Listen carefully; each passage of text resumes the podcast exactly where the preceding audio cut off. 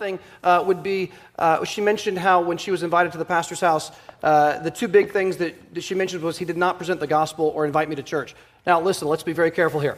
Uh, there is absolutely nothing wrong with meeting someone for the very first time and presenting the gospel to them or inviting them to church. Uh, I think she almost overstates that point. Uh, I think sometimes friendship, uh, the, friendship evangelism that never shares the gospel is very easy to fall into, where you can know your neighbors for like 10 years and never actually talk about Jesus. So I'm actually more scared of, of uh, waiting too long to share Jesus than being too quick to share Jesus. So she's coming at it from a different angle than I'm more used to on that. The, the other thing I would say is um, when she said it wasn't friendship evangelism, it was just friendship. I know what she's trying to say, but it was friendship evangelism. He was just doing it in a way that made her feel, I think, love. So let's, let's be careful with some of the language there. I, I could quibble with a few, any, just as we open up, any, any quick quibbles about any, any of the wording that you would, you would mention before we get into the good, the, the positive side. I, um, I was impressed with her, his emphasis, Ken's emphasis and, and then her subsequent emphasis on repentance. Um, Luther, in his, the first of the 95 Theses, said, When our Lord and Master Jesus Christ said, Repent, he willed the entire life of believers to be one of repentance. That's every minute of every second of every hour that you're breathing, we're repenting because we're sinners. That's an important ingredient, I think and an indication of re- regeneration. Yeah. In terms of quibbles, I think you, you covered what mine were. So let's then we'll talk positively here. From, from, the let's start with the evangelistic side from this this pastor and his wife. What are some takeaways we can have in terms of their approach? Some things we can learn from that. Some of it may be obvious, but I still think it's worth discussing. Well, I mean, the initial thing she talked about is she didn't feel like a project. Yeah. Um, she wasn't just, they weren't just reaching out to her in order to like get a trophy. Oh, you know, we won this person to Christ. You know, look how look look what we did. A lot of churches have that mentality. Right. It's all about numbers. It's all about you know bragging about you know we led this many people at this event and this many people to Jesus and it's all about how many numbers they can get. I don't like that word led to. Oh, I know. I agree. Um, and so I think his whole Ken Smith's mindset was she's a real person, and yeah. we're going to get to know her, and we're going to care for her as a person. Right. Um, and I think, you know, she talked about hospitality and how the, the LGBTQ plus community is very good at hospitality. Um, I think Ken Smith and his wife showed her hospitality f- from Christians in a way that she'd never thought Christians could do. Like it, com- and I think that's what she kept saying. It like it just the way they treated her just completely upended her expectations of how Christians were supposed to treat people. Um, and so initially, it's just the fact they loved her as a person. They they weren't ashamed of the truth. I mean, it's obvious. The whole reason their friendship started was because he pushed back against her what she wrote, um, right. and he was the whole time clearly speaking truth to her, her, him and his wife were teaching the Bible, speak, speaking what Scripture said. Um, so, I mean, there was no doubt, I think, that, um, you know, where he stood on things. Like, I think it was clear. I mean, he might not have preached the gospel, he might not have invited her to church, but at the same time, there was no doubt, I think, as to where, what he was trying. He was trying to help her understand the Bible better and what the Bible said and convince her of that. So, just kind of jump off that yeah. point. So when she said, remember that she said they had the two filing uh, systems, or she had the hate mail and the fan mail, and she said that I got this one letter that defied my categories. It was disagreement, but it was the kindest letter of disagreement I've to this day ever mm-hmm. received. Mm. I think there's a lesson to be learned there, and I, have I've distinguished this probably three times already. I want to keep saying it if I'm talking to, say, Christian kids about the ideology of the LGBT system, I'm going to be pretty intense in the way I'm disagreeing with that system. When I'm thinking of it as a system of thought, I'm going to be combating it very directly, very bluntly, very, I hope, strongly. But when I am interacting with an individual from that system, it's a different kind of way of speaking. So you, there, there, is a, there is a kindness there. There's, you're not panicking, freaking out. He, he is calm. He has her for dinner. Remember, I want to clarify something. In 1 Corinthians 5, it says not to associate with someone who claims to be a brother, but is guilty of, say, sexual morality. Don't even eat with such a person. But she wasn't claiming to be a sister in Christ. So it's a completely different thing. If someone is not claiming to be a Christian, you have them over for dinner no matter what sin that they're guilty of, right? And you, you talk to them, you, you listen to them, you ask them questions, you answer their questions. There's no panic, there's no, you know, none of that. Just the calm demeanor, responding with biblical uh, answers when appropriate, and just loving her as a person. Those things, I think, contributed to her opening up and trusting him and spending more time with, with them. It was weekly that, that she met with him. Well, the couple was winsome too. I mean, they introduced her you know, subsequent to that, she began, well, I guess she'd already been exposed somewhat to the Bible, but he, he encouraged her to read the Bible and then interpret. I mean, this is one on one, basic discipleship 101. You, you open the book and, and you talk about the Bible, what it means. And, and I think she probably, uh, she didn't um, embellish, but I, I assume that he regularly, they got together regularly and, and discipled her and answered questions. And, and, and that's what we're supposed to do.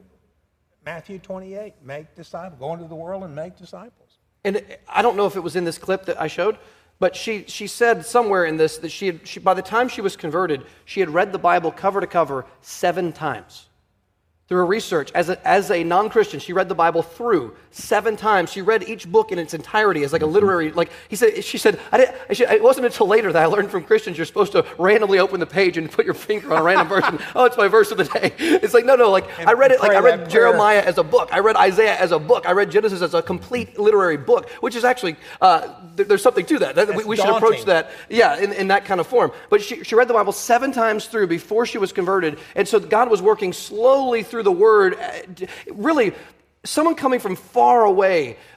I mean, they, you can have a Paul of Damas- Damascus Road conversion like that. That can happen to anybody. But very often, it's a slow thing where a building has been built, a faulty system of thought on a false foundation. And it's almost like piece by piece, the Holy Spirit takes apart this building and it comes down to nothing. And the foundation is destroyed. And then a new you know, concrete is laid. There's a new foundation. Then there's a whole new structure of the gospel built on top of that whole new life. And that can take, for some people, years. Years to go from staunch secularist to devout Christian. It could be a year's, now, conversion is a moment. But the process to get there can take months and years. And we need to be patient and not give up hope. Um, you know, I know we've mentioned her many times. I don't know if she's in here right now, but Caitlin now would. When she was an atheist, if you don't know, a few years ago, she came to Bible studies, she came to church over the course of two plus years, and it was a very slow process. She would come to dinner, she would, she would ask questions, she would say at Bible study in our living room, as a non Christian, I have a question about this verse. And we're all like, oh, wow, that's great. And so that she would ask, and we would all share, and we would talk. And over a course of years, she went from atheist to agnostic. Like, okay. And then she went from agnostic to like theist. Like, I'm, I'm a deist or a theist. Like, there's a God somewhere, but not Jesus. And then she became a Christian. And so it, it was a two year plus long process. But th- we need to be ready for that kind of thing. We're, the, we're over a long, the long haul. Uh, we, we're patient and continue to love, and, and we, see, we see the Lord uh, do what he does. Uh, go ahead. Oh, go ahead. No. no. you first. Um, it's interesting that, of course, she was a literary person. That's why she could read Isaiah and Jeremiah and total books with the varying genre. She she noted that, and and her hermeneutic was was real important too. Uh, I thought it was interesting. She mentioned Psalm 119 verse 56, but I go to 55 because they use the this is a Presbyterian church. They use the Psalter, and I love the Psalter. Um, and they actually sing the Psalms. And I remember your name in the night, O Lord, and keep your law. This blessing has fallen to me that I have kept your precepts. And that was seemed to be an impactful verse as well during her worship time. So it was the Word speaking, God speaking, Spirit speaking. Well, and, and on that, that's I was going to talk about related to that is the the trust that Ken Smith and his wife had in the power of the Bible mm-hmm. to transform. I mean, here you are with a tenured women's study English professor who's a professing lesbian, all about pro LGBTQ plus everything. I mean, that was her life, was advocating for that. And they read scripture with her. They, they encouraged her to read the Bible. And so I think if any, one, one thing really challenges me is like when it comes to unbelievers that we might be witnessing to, trying to share the gospel with, encourage reading the Bible. I mean, she was the most, I mean, she says the unlikely convert. She was the most unlikely person to, to get saved because of Bible reading. But the more she read, the more she encountered God, the more God used his word to completely upend the way she thought. And so we need to trust in the power of Scripture. It is God's word. Um, and so let's not be ashamed because uh, this matters because I think so often in evangelism, at least we're, we're, at least I was, it's like you're almost wired. You don't want to put too much emphasis on stuff because I might turn people off.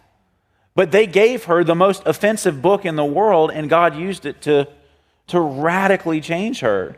Um, there was another thing I was going to say, but I, I forgot. Let me jump Go ahead. in on that. That's a great point. I, I, am not beating up on anybody. I just I'll sometimes hear people saying that. You, I, have just numbers of times people have told me this. Um, uh, some of the students I've taught, and I, I, can understand why they say this, but I, I, don't think it's right. That they'll say, "Well, you know, my, my coworker's not a Christian, but if I if I talk to them about Scripture, it's not going to do anything because they don't believe it. They don't believe in Jesus. They don't believe in the God of the Bible. So why use the Bible?"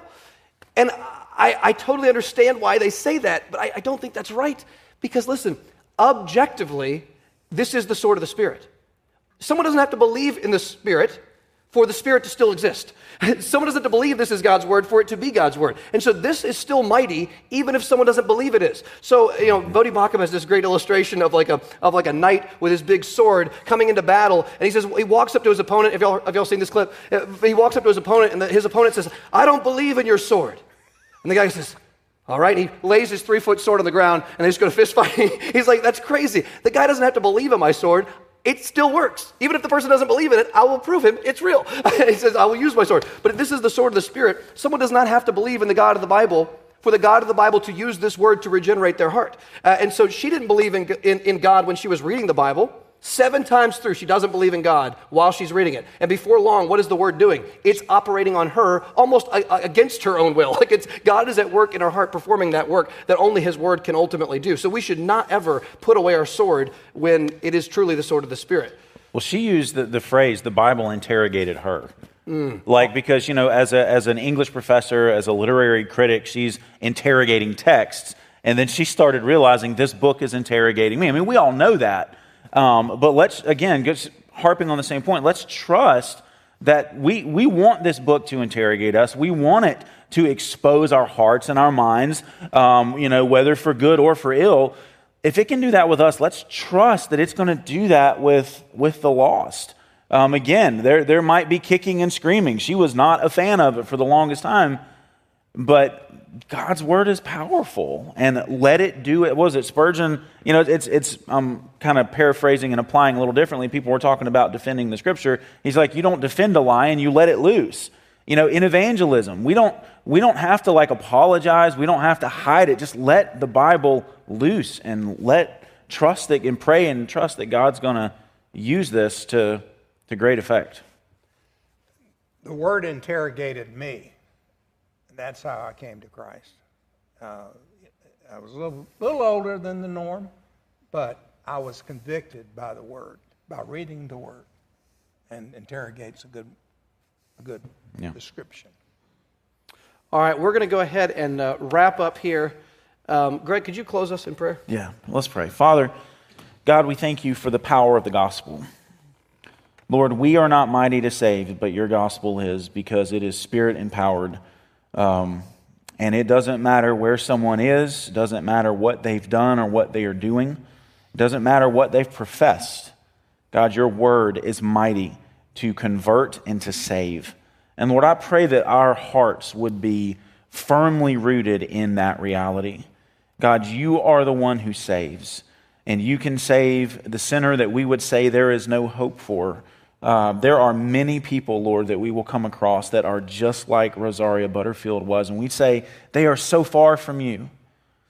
But God, it doesn't matter how far we might feel someone is, your word and your gospel can save.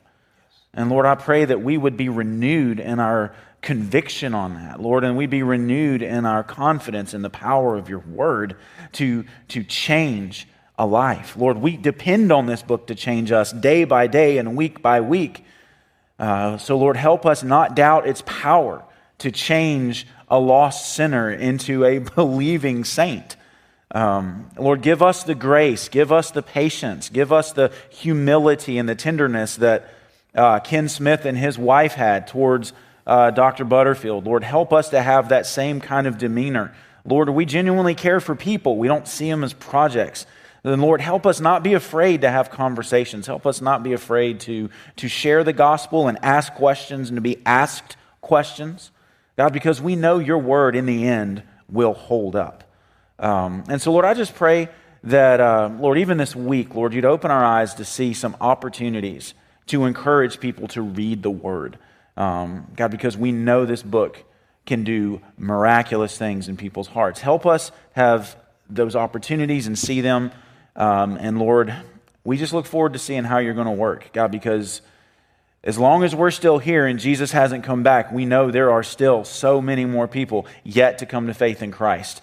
And Lord, help us see ourselves um, as faithful witnesses, as evangelists, as ambassadors who have the word that can bring that salvation to reality. Um, so, Lord, just go with us in that this week. Um, and we ask this in Jesus' name. Amen. Amen.